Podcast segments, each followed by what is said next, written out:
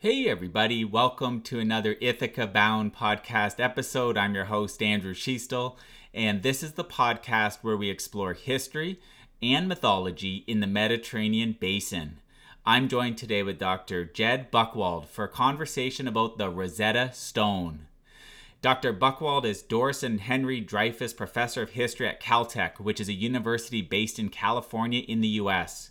He's the author of many publications, including several books over his career, including co authoring the book The Riddle of the Rosetta, which was published by Princeton University Press.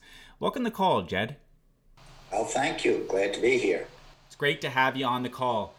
So, what was or is the Rosetta Stone? Well, it certainly is probably the single most well known ancient artifact, certainly from Egypt and that part of the world. Uh, it's a large stone, uh, kind of black granite, and on it are carved uh, three different inscriptions. One in what everybody's familiar with, namely Egyptian hieroglyphs, all of those uh, representations as they were used to be thought. Then there's a middle script, very different. And then finally at the bottom is uh, the a script in Greek. And of course, Greek could be read. It was discovered um, in 1799 um, during the uh, excavations, if you will, or not excavations, but refurbishing of a fort that Napoleon's army, having invaded in 1798, uh, was redoing. And a uh, soldier by the name of Bouchard uh, discovered this uh, object and immediately recognized that because you could read the Greek, maybe there would be a way to use this thing to finally read the ancient hieroglyphs themselves, which had not been readable for, oh, 1600 years nearly by that time. Okay. Okay. And we're going to spend some good time on the actual deciphering part because I know that predominantly has been where your research is when it comes to the Rosetta Stone. But to create adequate background for someone that may be um, new to this topic, um, can you explain how Napoleon's army got to Egypt? Sure. Well, of course, this is in the middle, or towards the end, really, of the French Revolution, which broke out in 1789. And by the late 90s, um, the revolution had changed radically, and the country was being controlled by a directorate of generals and others. Uh, uh, Napoleon wasn't initially part of all of that. Uh, Napoleon had uh, decided, after having given up the idea of invading England when he was persuaded that this was not going to work, that one way to get uh, a line up, if you will, a leg up on the English, would be to invade Egypt because Egypt um, could be used potentially to block their access to India and so on. And also, it would have been conducive to Napoleon's reputation, which was already high as a general. So he decided to invade. He had a massive armada of ships, including the one he was on called the Orient. Now, the thing about Napoleon, you see, is he was trained as a military engineer, and he thought of himself as something of a scholar, even as something of a scientist. So he brought along with him scholars and scientists, some very famous ones, on this ship, uh, and established in Cairo, after many battles, uh, uh, and uh, I might add that the native mm-hmm. population, the Egyptians, were not very happy about this. They were also not happy about the fact that they were ruled by the Mamelukes uh, imposed by the Ottomans. But in any case, Napoleon established an institute called the uh, Institute of Egypt in Cairo, the building for which still exists, by the way. Mm-hmm. Uh, and there, scholars began to work on establishing what Egypt looked like. Uh, making images of many of the monuments and so on. Travelers had been going there from Europe for decades, but now there was a concerted effort. And so that's what happened. Napoleon went back after a relatively short time to become eventually emperor, uh, as everybody knows, of France, while many of the soldiers and scholars stayed there until uh, Admiral Nelson, running the English fleet, uh, defeated um, uh, the, uh, the, the, French fleet. Uh, and that's when the English took possession of the antiquities that the French scholars had accumulated. And that's how the Rosetta Stone, as well as other such antiquities, wound up in the British Museum and not in the Louvre in France. Okay. So Bouchard discovers the Rosetta Stone in the year 1799. Is it is it believed that indigenous people in Egypt knew about the stone prior to that, and, and that was just happens to be when a French uh, person found this found the stone, or is it believed that that was the first time in some somewhat of a long period of time that a human being found the stone? Well, you see, after the demise of pharaonic Egypt, and especially after um, not just uh, the um, development of Christianity, but after the Islamic conquests, um, the ancient temples and so on, and most of the ancient artifacts, you know, were regarded as something uh, dangerous, uh, inhabited by demons and things like that. And moreover, things like the Rosetta Stone, made out of nice hard stone and so on, were very useful to be redeployed as building materials. Mm. So, in fact, the Rosetta Stone was stuck and used as a rock, if you will, okay. in building this fort uh, uh, that um, the, we call the Fort Julien, uh, that the French renamed, that had been built by the Ottomans. Uh, and that the French were refurbishing to take over for themselves. So it was basically just stuck in there as a stone. So nobody had seen it since it had originally been produced, which was about the 190 or so BC. Did they know the significance of it when they found it? Bouchard, the, the French, um, some of the French soldiers at least, were fairly well educated, especially the ones that had been trained at the Ecole Polytechnique, really the first engineering school, uh, strictly speaking, uh, in, in the world, founded in 1794 or 5 during the French Revolution. And it seems that Bouchard very rapidly recognized the significance of this. Um, uh, Egypt had been spoken about and written about for many, many decades, especially during the 18th century.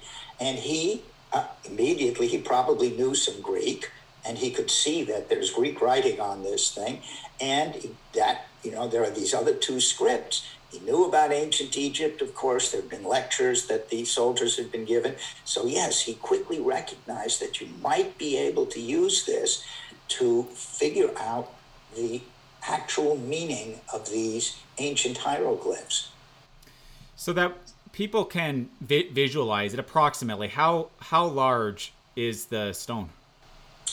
It's uh, let's see, it's I think it's about three and a half feet tall by about two and a half feet wide, something like that. Okay. And it, it, it's thick. It's about eleven inches thick. Okay, and made of a a, a, granite? Is there any other major materials that's thought to well, be yeah. that it's thought to be uh, comprised of? Yeah, it's a form of granite called granodiorite. Very hard, very hard stone. Uh, oh. Often used in ancient uh, Near East uh, areas for carving things that you want to be pretty permanent. Okay, and my question about uh, did they know the significance of it, and that's almost getting ahead of ourselves in the conversation. So I want to ask another question about that. Um, what about this discovery is significant? there are many aspects to it that are significant. Um, for one thing, uh, in some ways perhaps the most significant, there were two completely unreadable scripts from pre classical antiquity. one of which was not really well known uh, at all, and the other was Egyptian hieroglyphs. The other script is called cuneiform. It's the script that was used in ancient Mesopotamia. Neither of these could be read at all. There were, of course, many uh, pre classical uh, languages uh, which were written in various scripts and had been worked on, especially during the 18th century. But it turns out that all of those scripts are, in one form or another, either syllabic or alphabetic. So, in other words, you could sound them out, so to speak. Uh, but these scripts were completely unknown. As I say, hieroglyphs, I've forgotten exactly when the last hieroglyph could have been read, but it was certainly uh, no later than the fourth century AD. Uh, and cuneiform was basically unknown.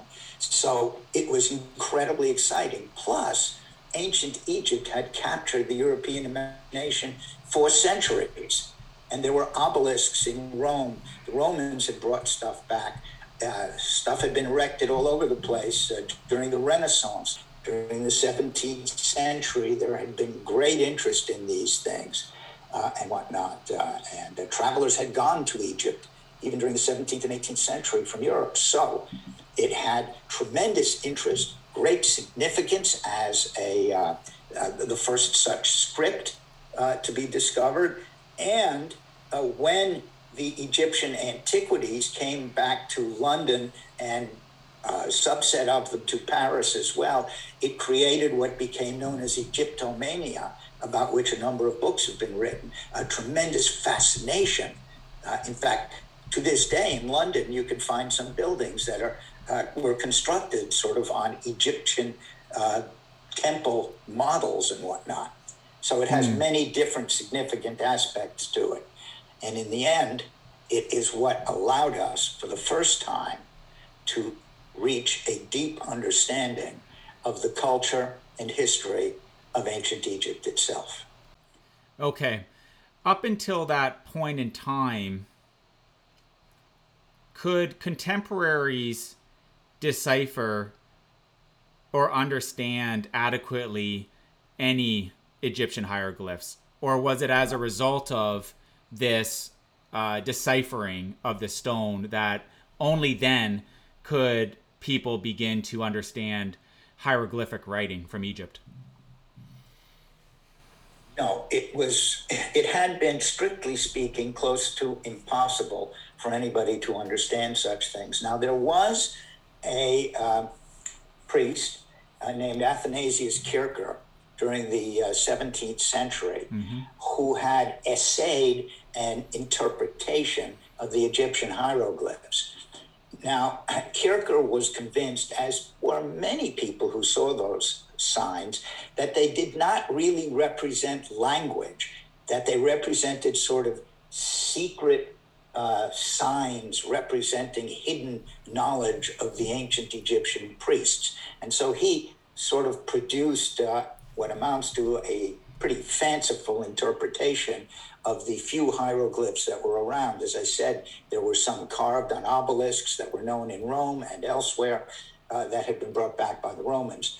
Um, there was an ancient uh, text uh, that had been uh, published during the Renaissance, which gave you, uh, attempted to give you some significance to the signs, but it, it doesn't really get you very far with anything. So the answer is that no, you couldn't read any of this stuff until the period we're talking about.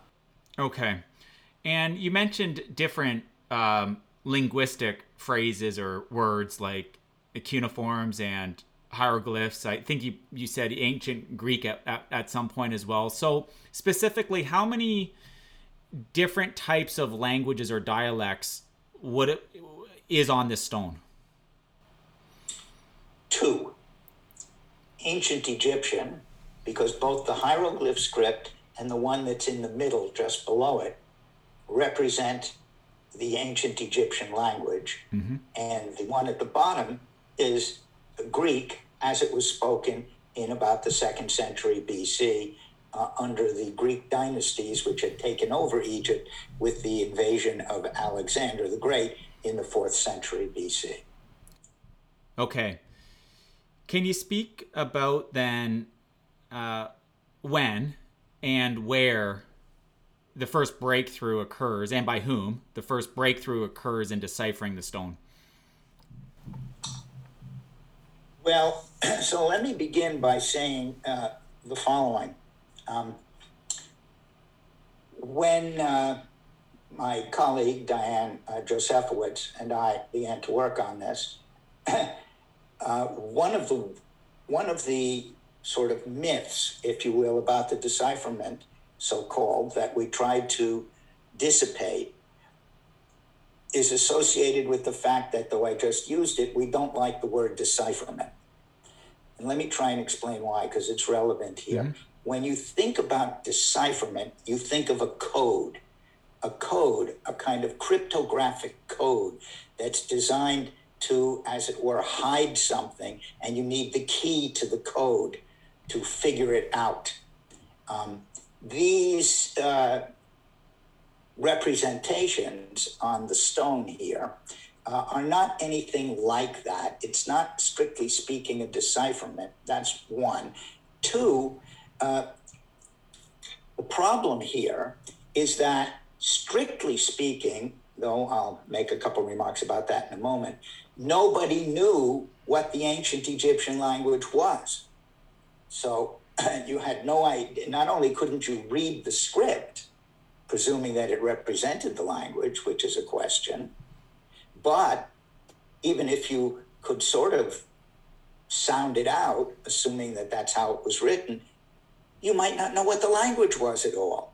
Uh, now, there was a suggestion that this fellow Kircher had made that I just mentioned that the language spoken by the Coptic Christians in Egypt uh, the early Coptic Christians, and that still persisted as the sort of church language of the Coptic Christians, might be a late version of ancient Egyptian. Um, and so there was that possibility, but otherwise, you just didn't know. Mm hmm. Mm hmm. Okay. And then can you um, expand on what occurs then in and and please don't frown if I say deciphering in the in the chat. um, but in this deciphering, translating, the the breakthrough. So what can you can you share what actually occurs to the point of uh, uh, contemporaries at the time understanding Egyptian hieroglyphs for the first time? All right. Um, it's an extended period. Okay. Mm-hmm. The the uh, famous moment that is usually associated with uh, the time at which one could actually begin to read this script, or both of these scripts uh, on the stone, the hieroglyphs and the one underneath it. And the one underneath it is known as demotic, uh, mm-hmm. to distinguish from the hieroglyphs. Um, the classic moment that people can read about, it's a very famous moment, uh, occurred in September of 1822 when the young Frenchman Jean Francois Champollion read a paper uh, before the academicians of the uh, uh Institut de France, in which he presented uh, the outlines uh, of his interpretation and understanding of what the signs might stand for. Mm-hmm. And so that's the classic moment. But we really have to spend a few moments uh, discussing what kinds of representations we're dealing with here. Please, yeah. So um, there are two dis. All right, I will use the word decipher myself. uh, there are two of them involved here. Okay. One is a very famous Englishman named Thomas Young. Uh, he's much older. Well, fairly older than Champollion. Uh, he's born 1773, Champollion in the 90s. And Young was, by 1814, a very famous scientist. He was a medical doctor, but he was also a famous scientist and quite a good mathematician. Uh, uh, Champollion was a kind of young, uh, hot headed, radical sort uh, who almost got himself into trouble during the uh, restoration of the monarchy after Napoleon's downfall. And he was from the beginning very focused and deeply interested on the stone. Now, both of them from the beginning did think that this demotic script, the one that's not the hieroglyphs, but the one that's in the middle, mm-hmm. did represent the Egyptian language in some form. But there's two different ways you can do that. Uh, there's more than two, but there's at least two different ways you could write a script which would do that. First of all, you could write a script the way we do, namely, so that each of the signs represent uh, what are nowadays called phonemes, basically alphabetic characters. Um, maybe not including vowels, but at least consonants. You could write a script like that, mm-hmm. uh, like Hebrew, for instance, or Arabic, uh, or ancient Greek or Latin, or Greek, or uh, French, etc. But you could write a script which represents the language, but doesn't represent the sounds of the language. Each of the signs or groups of signs might represent words. So you might have a mm-hmm. sign sequence, for instance, that represents the word ox. It might not even look like an ox, but maybe it did look like an ox. There could be other sign sequences that represent things like running, a man running, and so on. And you could put these together in a sequence so that um, it does represent the language by words, but unless you were a native speaker of the language, although you could learn how to read this because it represents words and the concepts behind words, you'd have no idea how it sounded at all.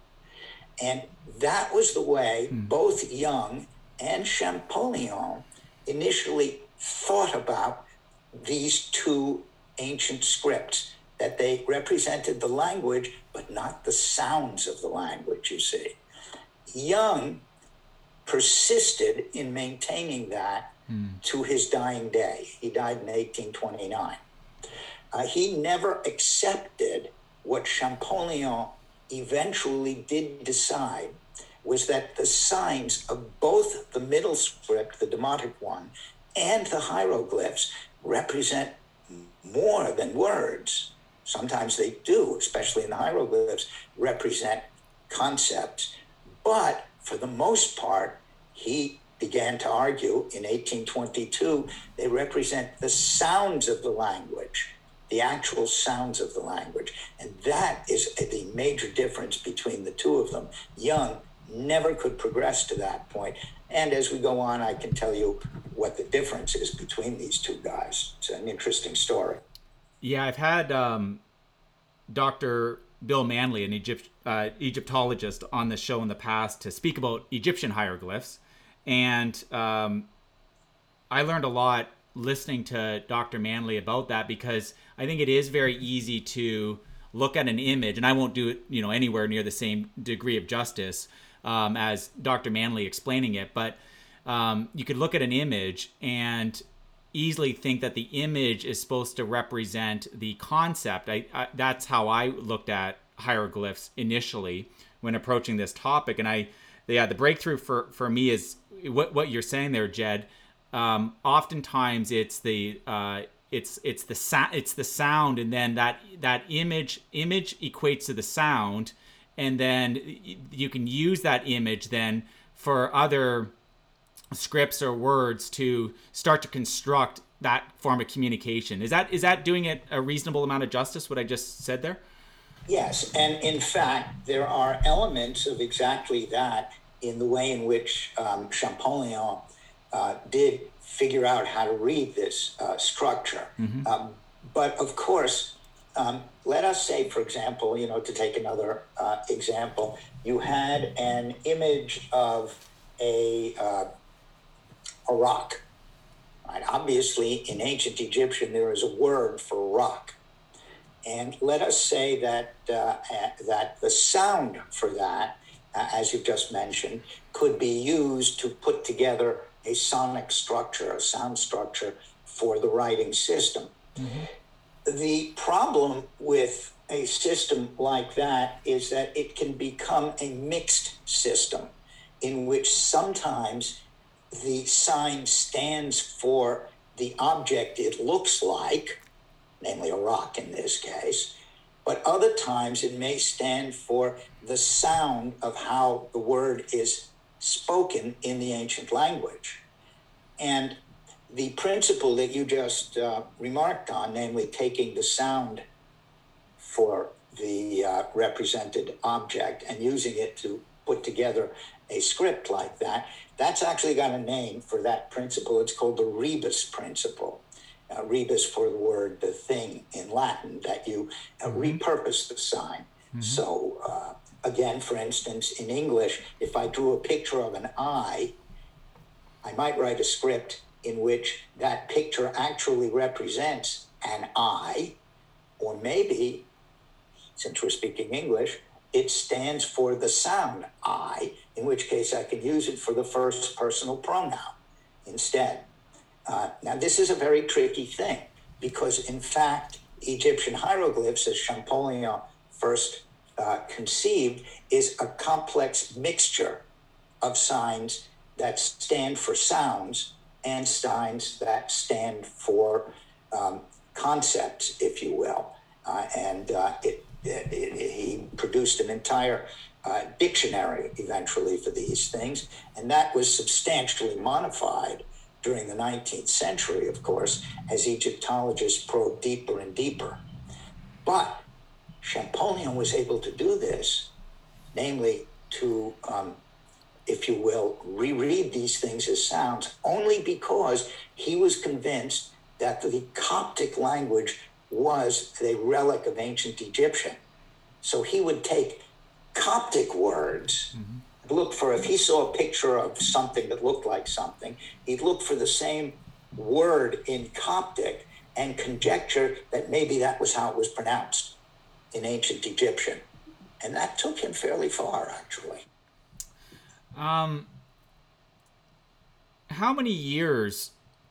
Okay, so I, I want to go to Young and uh, Champollion, the relationship, and then and then I'm going to ask how many years they were working on this um, project. But what was the dynamic or relationship between these two people? Because you mentioned one died with a certain point of view, another one continued to work on it. Can you speak a bit more about the relationship that these two individuals had? Well, of course, as I said, Young uh, Young was a famous man.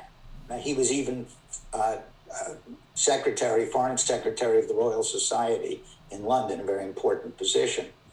And um, he came to this uh, basically as an exercise of interest.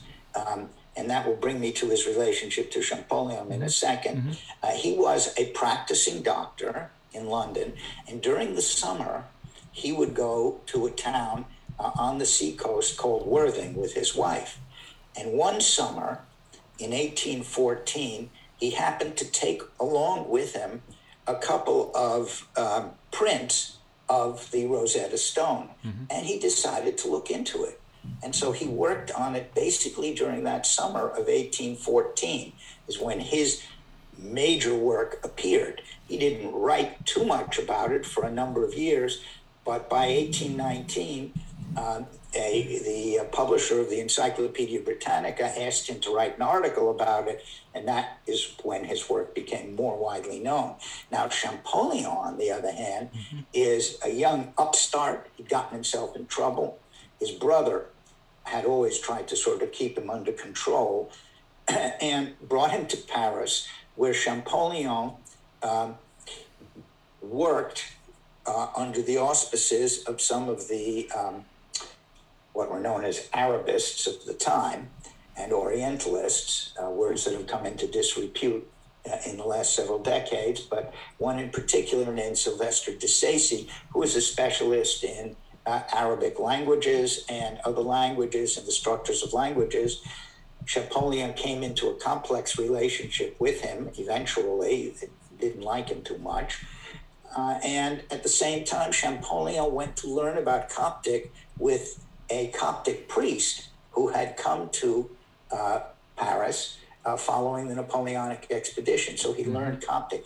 And he, Champollion, was fascinated from the beginning with ancient Egypt. He wanted to understand it. He admired them. He, from what he could tell, what he could know. Uh, know. And uh, around 1811 to 1814, he wrote a book called uh, uh, in French Les Pharaons, the pharaohs, in which he tried to give you a story about the monuments and the rivers and so on of ancient Egypt, uh, given the limited information he had. And that he sent a copy of that to London, mm. to the Royal Society, and that was handed over to Thomas Young. Uh, and Young wrote him, and they began a, correspondence at that point. And Young sent him a pamphlet on what Young had done, and Champollion uh, began to work on such things uh, at the time. So that starts around 1814, and initially their relationship is friendly with Young, the well-known senior famous Englishman Champollion, the somewhat hot-headed radical trying to make his way in Paris uh, and the junior guy in the thing. Um, eventually, their relationship turned antagonistic. Okay. Um, this might be oversimplifying what they had to do, but we, we, can start there. Were they were they basically trying to match the Greek uh, writings to uh, uh, equally to the script of the hieroglyphs? Like were they were they looking at a line of Greek writing and then looking at a line of uh, signs or images of the hieroglyphic writing, and then that was their way then to do the translation? That is more Young's way than Champollion. You see, since Young didn't think that either of those scripts, though they did represent the ancient mm-hmm. language in some fashion, he didn't think it was related to Coptic at all. The only way he could work uh, uh, was by working with the Greek, and he was extremely good. Um, uh, what was known as a Grecian. He was very well trained in Greek, mm-hmm. and um, he had also an excellent ability to perceive graphic forms and structures. So he, during that summer, actually cut up the prints he had of the stone uh, into strips. And he worked not with the hieroglyphs, but with this demotic one in the middle, which is much more complete than the hieroglyphs anyway. If you look at an image of the stone, you'll see that the upper left hand corner, as you face it, uh, where the hieroglyphs are at the top, is basically sliced off. So the middle one is more complete. And then what he would do is he would identify words or uh, uh, various kinds that appeared multiple times in the Greek. And then looking at this middle, the sequence of signs in the middle passage, try and see if he could identify repetitious patterns there as well. Mm-hmm. He was mm-hmm. helped in this by the fact that it was by then fairly well known uh, that uh, some of the names for royal um, uh, personages, pharaohs, and so on, in the hieroglyphs at least, would be circled by these ovals called cartouches. That doesn't appear in the middle script. And he worked mostly with the middle script, and he was able thereby to identify a number of names. Mm-hmm. For instance, the name Ptolemy, which appears a number of times in the Greek as well. Then there are sign sequences and so on. And he does a pretty good job at this. But you can't get too far with that because unless you actually know what the language is that's being represented there in some fashion or other, then you can't really go much beyond that uh, because it, the two texts are not literal translations word by word, obviously, of one another. They're in different languages. Imagine taking a passage in English and a passage in French about the same thing and translating one into the other.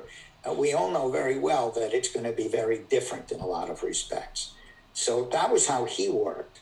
Champollion eventually worked quite differently by yes, he did identify repetitive patterns, but he immediately went to Coptic to try and find the significations of the words.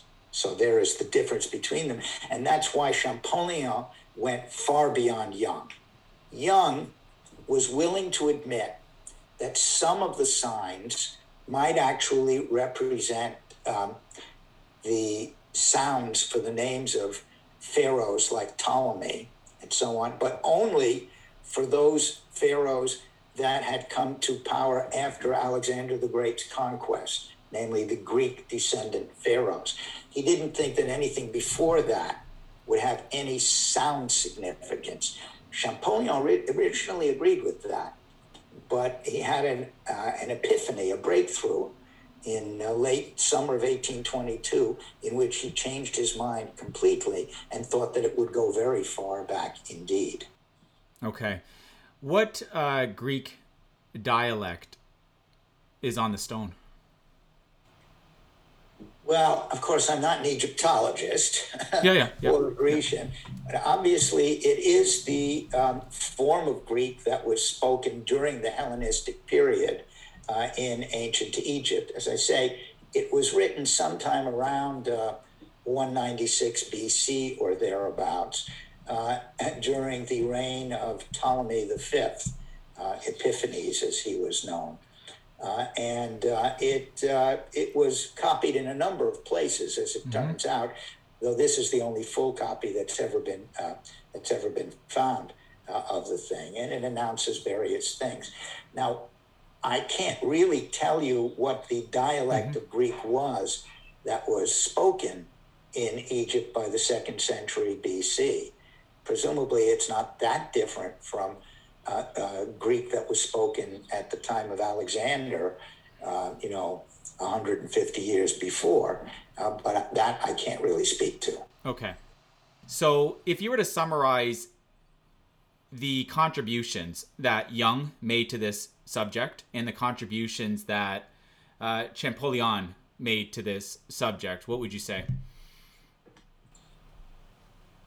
I would say that Young's signal contribution was bringing this to a much wider notice than had been before and opening the possibility, if you will, of figuring out a way to understand these scripts and also for continuing to push the notion that at least the middle of a script, this demotic, did represent the language of ancient Egypt, if not the sounds of the language. Now, um, I cannot say that you can take pretty much anything, although except for a number of sign identifications that Young made, that is in any way comparable to what Champollion was able to do once he made his breakthrough. If Champollion had not been around, and if things had sat the way they had uh, at the time Young died in 1829, I think it would have taken quite a while longer before this script could be read. Uh, so, really, it is to Champollion, not that he was correct in everything, he certainly wasn't, because uh, Egyptology developed subsequently, but it is to his uh, credit uh, that should go the real reading of these scripts, and especially the large book that he wrote and published in 1824 called the Précis of Ancient Egyptian, in which he laid out his uh, scheme for how to read these things and for his insistence as well that all of the scripts of ancient Egypt, this Demotic, the hieroglyphs, and another script known as hieratic, which was used by the ancient Egyptian uh, priests when they didn't want to carve something in stone with hieroglyphs, that all three of them uh, represent uh, the Egyptian language in one way or another, with the middle script, the Demotic, on the Rosetta Stone being used uh, for uh, more easily read to represent the more commonly spoken uh, idiomatic, if you will, language of ancient Egypt. This is to Champollion's credit, not to Young's. And they really did get into a little bit of a bitter quarrel towards the end of Young's life. Young didn't really want to be quarrelsome, but his friends in England were upset by what they regarded as this upstart young Frenchman who did not uh, give sufficient credit to uh, Thomas Young. And so they pushed Young, and Young eventually wrote a book in which he um, quietly claim credit for some things, and he is due a fair bit of credit, but it's really Champollion who deciphered, if you will, this script. Okay. Do scholars believe at this point the the puzzle, uh, if you will, of of the Rosetta Stone, do scholars believe that it's solved, or are there parts about it still that is just not known? Well, I think there remains some discussion concerning exactly how to read these things. And the reason is that um, we don't know fully ancient Egyptian. There's nobody uh, descendant alive who can speak this thing, despite its putative relationship with Coptic. So the so called readings of um, hieroglyphs on, uh, uh, for example, the, uh, the, the, hieroglyphs, the pyramid text hieroglyphs, uh, can sound very weird because we can't really properly read these things. And in fact, to this day, there remains controversy about how to read the pyramid texts, granted that they're very, very old, going back to 2600 BC.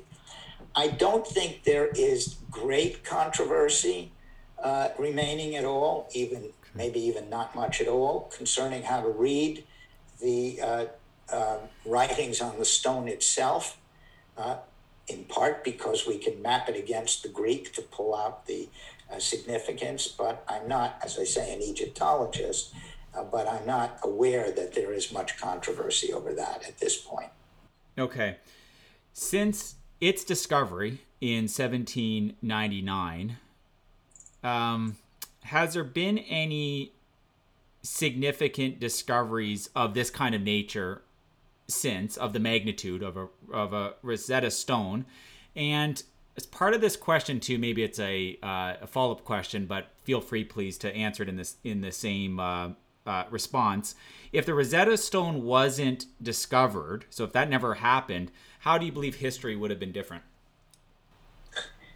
Well, in these, it's, it's a difficult what if question. In the absence of the Rosetta Stone, I think it would have taken at least another decade, two decades before these scripts could be read. There were other, um, there were other obviously uh, copies of the Egyptian scripts on mummy wrappings, papyri, and so on. Mm-hmm. I suspect at some point somebody would, like Champollion, uh, have begun to map things bit by bit, a little bit with Coptic and that would have taken him a little bit further and then would have gradually opened things up. But without the Greek to uh, bounce things against, I think it would have been very, very difficult to do and would have taken quite some time, uh, at least another couple of decades, I suspect. Um, but indeed, the Rosetta Stone was found, uh, and so and, and, now we can read it. But I think it would have. I think the ancient Egyptian, at least uh, to a great extent, would eventually have been um, deciphered, uh, even in the absence of the Rosetta Stone, though it might have taken a lot longer. Okay. You've spent a significant amount of time on this subject. You wrote a scholarly book on the uh, on this subject. Why did you choose the Rosetta Stone to spend a lot of your time studying? Okay, well, I mean, I am by training, and most of my other books are in the history of physics, and not the history even of languages or anything like that. So I will tell you a story. Yeah. Um, goes back to uh, I think it was 2004. My wife and I were in uh, were in uh, Paris. Mm-hmm. I was uh, giving a talk on the history of physics about something or other, and I've been going to Paris for many many decades and I like to frequent the old bookstores. Mm-hmm. In those days, books still actually existed. Mm. So there was one bookstore that I knew had early 19th century mathematics and physics publications. So I went in there. We went in there. And indeed, I found some. And while I was looking out of the corner of my eye, I saw uh, on a lower shelf uh, a red bound book, bound in red leather, mm-hmm. and stamped on the cover, on the spine, was the French word stamped in gold, zodiac. So I opened it up, and it was a collection of pamphlets. And these pamphlets were all about this uh, ceiling that had been carved out of uh, uh, a temple in Egypt uh, uh, by uh, a French archaeological marauders, if you will, and brought to Paris and had generated a big controversy over how old it was and so on. In any case, that was fascinating. And as I started to write a book on this, again with my colleague uh, Diane uh, Josefowicz, who had been my PhD student years ago at MIT and is now a well known short story writer, um, we um, ran into Champollion towards the end because it was Champollion who, interestingly enough, had, in looking at uh, the printed designs of this zodiac, because the whole thing hadn't been brought to Paris, just a part of it, had identified on the part on the design that had not been brought a little oval with some writing in it. And that writing uh, seemed to Champollion to represent the Greek word autokrator. That, in other words, although it was in hieroglyphs, you could transliterate it as a Greek word, and that meant that the temple ceiling had only been built during the Alexandrian times and not thousands of years before. And this actually uh, made Champollion's name. So we became became interested in what was involved in all of that. How did he start to read this? Of course, mm.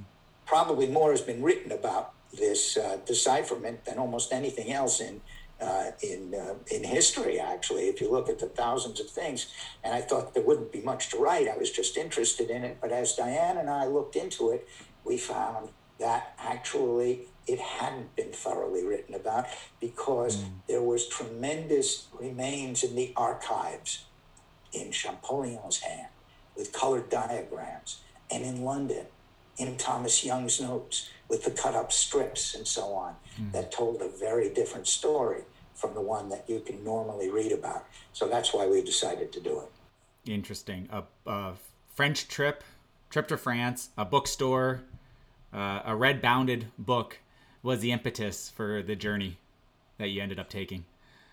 It was indeed. Actually, we wrote another book before that mm-hmm. about that zodiac.